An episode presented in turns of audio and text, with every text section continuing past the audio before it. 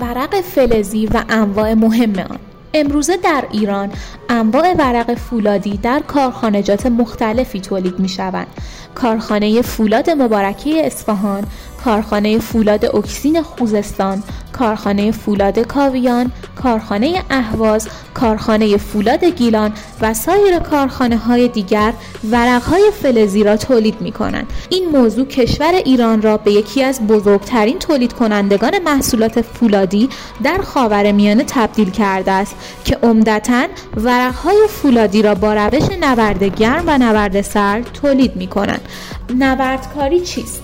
به روش شکلدهی فلزات نوردکاری گفته می شود که در آن از شمش های فولادی استفاده شده که از میان قلتک های عریض عبور می کند و به مرور و با فاصله از این قلتک ها فاصله هایش کمتر و کمتر می شود و در نهایت ورق به خروجی و زخامت مورد نظر می رسد. ورق فلزی چیست؟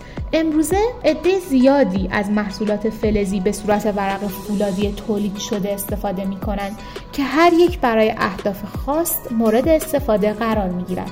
ورق های فولادی از مواد مختلفی تشکیل می شود که هر کدام بخش های مختلف در حوزه و صنعت ساختمان را در بر می گیرد. انواع ورق فلزی ورق روغنی، ورق آجدار، ورق سیاه، ورق کرکره‌ای، ورق اسیدشوی، ورق مسی، ورق استیل، ورق گالوانیزه و ورق رنگی. ورق های فلزی در جنس ها و انواع مختلفی تولید و در بازار عرضه می شوند. فولادهای ساختمانی، فولادهای ضد زنگ، آلیاژ های آلمینیوم، آلیاژ مس و آلیاژ برنج.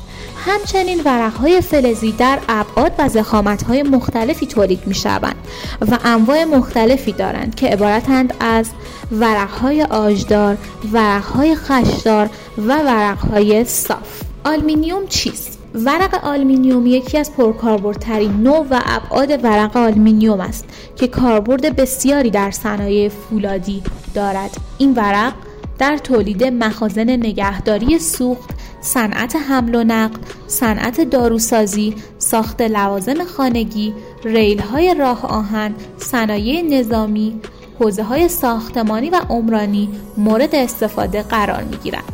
با آهن رسان آسوده خاطر خرید کنید. جهت استلام قیمت آهن مشهد و انواع مقاطع آهنی و فولادی به سایت آهنرسان.ir مراجعه نمایید.